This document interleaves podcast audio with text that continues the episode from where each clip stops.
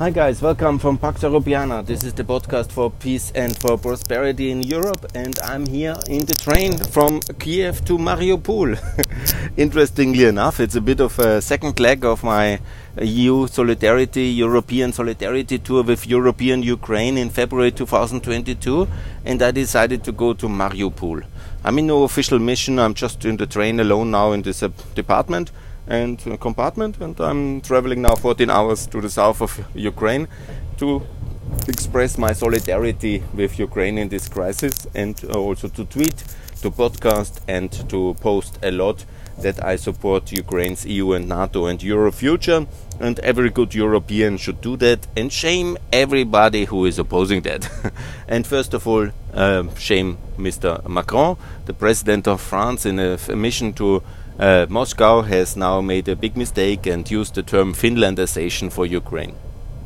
I will now go a bit in deeper into the question of Finlandization because normally to use a role model like to use uh, the name of uh, Finland it's very positive because uh, it's uh, absolutely legitimate. You see, the train is is moving, but um, it's totally legitimate for the French president to say, for example, I um, propose another country as a role model because we are fellow EU countries. You can go there. You can say, do it like Finland, do it like Austria. That's what I, as a development consultant, do all my life. You know, I say try the Macedonian way. Days worked over there. Why not to do it like the Austrian model of regional economic development? So it's perfectly legitimate uh, to go to Moscow and say to Ukraine uh, that it should be like Finland, yeah, because it's a EU member country. Ukraine should be like Finland in the EU and should be also in the euro, like um, the eurozone, which Finland is as well. I also promote the euro for, for Ukraine, absolutely. But and uh, the idea to use the term Finlandization. you know that's another thing. I will discuss in a second but it's also possible you know it's uh, and i also say it's a it's an option of the french president to say russia doesn't want to have um, ukraine in nato and it's anyhow partly occupied so that's complicated. So let's do it the cypriot model. For example cyprus is also partly occupied. It's not in nato but it's in eu and it's also in the eurozone. So that's a role model one can say or, for example, it's completely legitimate for um, saying Austrian neutrality is a, um, is a role model because Austrian neutrality was an offer to be neutral in exchange for unity and for the removal of Russian troops. If, for example, the Russian president says he will give back Ukraine, uh, the Crimea Peninsula, and the Bundesland of uh, Donbass and of uh, Luhansk, the two um, occupied eastern parts, what we call Donbass, and then he says, you know, here's uh, you will be neutral, but um, the two parts will be handed back, and uh, for example, will be handed back to the United Nations, and Russia will withdraw, and Crimea will be back. There will be a referendum in 10 years after the end of the mandate, something like this. That is some variant where Russia, in goodwill, could say, I'm very sorry, we occupied it for 10 years, and so we are now going for neutrality. Ukraine will be in the EU, and uh, we will completely withdraw the, uh, the troops at the borders. And Ukraine could, for example, think about such an Austrian scenario in that sense to be in the EU, not in NATO, but to be united, for example. Uh.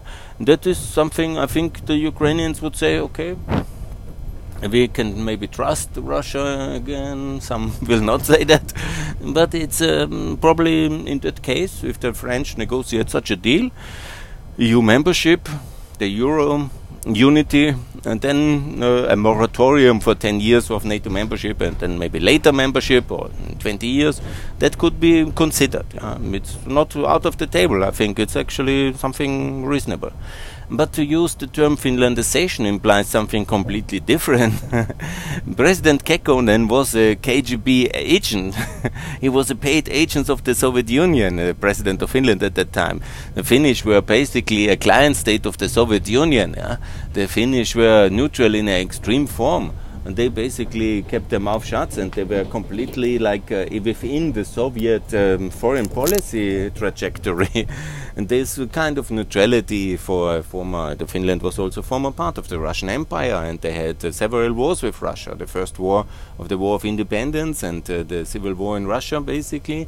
And then um, Soviet Union came back in 39, and they were kicked out of the League of Nations in 39 for the aggression and the war against Finland and you know that was very serious. And after the Soviet Union basically was the dominant power in Eastern Europe, the Finns had probably little other choice than to be very nice uh, to the Soviet Union, and they went for this very cozy relationship of Kekkonen with uh, the Soviet Union. And there's many photos of them smiling, going to the sauna, and you know being the nice small guy in the neighborhood of the big bully basically and taking the money and working for them and being some kind of neutral gray zone in the cold war was something nobody in Finland is very proud of, you know, because it was similar like Austria, a hub of spies and of complicity with the Soviet Union, but the choices were very limited and the border was very long and the border is basically undefensible along the northern border of Finland to Russia, back then the Soviet Union.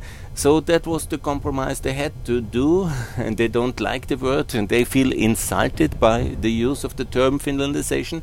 And I'm pretty sure that the popularity of Mr. Macron after having this kind of faux pas now with Putin in Finland is going to minus 100,000.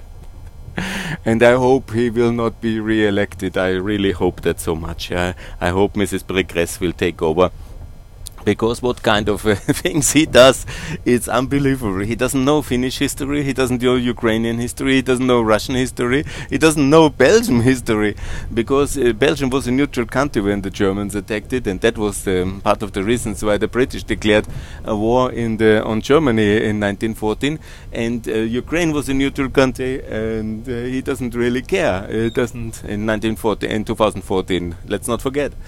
So Mr. Macron really has made a big mistake. Finlandization was the term not to use, and I've published now so many articles about that uh, in this uh, whole context that I really wonder what else to publish in order to be uh, really very clear that this is absolutely the wrong way forward. Yeah? What we need is a EU future, best obviously the NATO future. I have made the comparison and the call. It's now published on. I will put it on the websites again. And the uh, issue of um, uh, the Western German integration, because uh, I don't think Putin has goodwill. He will continue to be escalating. He might not go for the full war, but he will, wants to break basically um, uh, Ukraine into the reform effort of Ukraine. He wants to break. So what is to be done?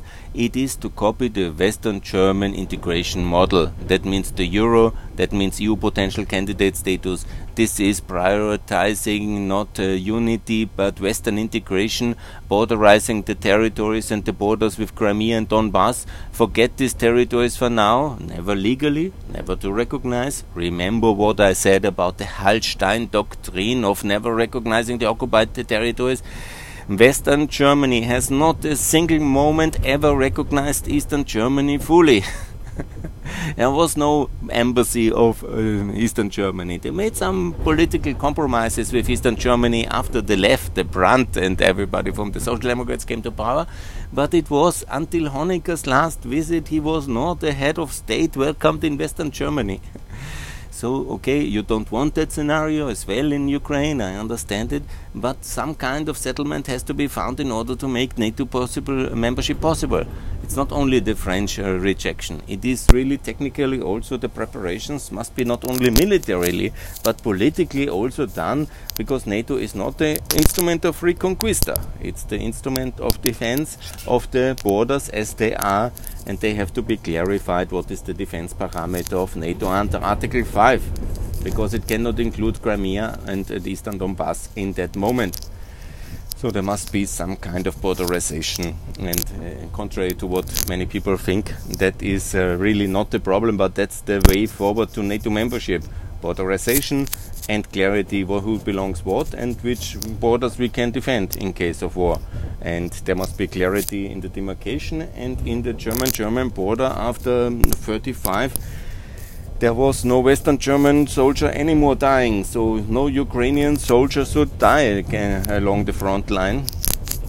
And such a settlement, uh, then they must be maybe um, fortified and uh, solidified, and uh, basically a wall to be built because uh, that is the way to have clear borders and to have then a NATO membership under the Western German model and then to be also in EU to adopt the euro in Ukraine and to make that very clear I think I was very clear. So no to Finlandization no to the insult of the Finns. Yes to Finland as a EU member obviously as a role model to Ukraine yeah. But Mr. Macron where is uh, either the unity as a prize for that one, or where is your clear yes to the Ukraine as a EU member? And insulting Ukraine and Finland at the same time, hopefully, will lead uh, that the French voters will understand that you are fully incompetent. You're the most incompetent, coincidental president France has ever had, in my best knowledge of history of France. Anyhow, that was my little rant against Mr. Macron. So, more to come from Pax Europiana. I'm here just updating you a bit on my activity, the Solidarity Tour, and the updates on what needs to be done in Ukraine to join the EU and uh, NATO. I'm now traveling another 12 hours, I think, to Mariupol, and I will keep you posted and on my experiences over there in the south, uh, close to the front line uh, with uh, the Russian occupied Donbass and this important city I will now discover for me and I will report you how it is and I will give you an update in the coming days. Thanks a lot for listening, thanks for subscribing, more to come from Pax Europiana. Bye.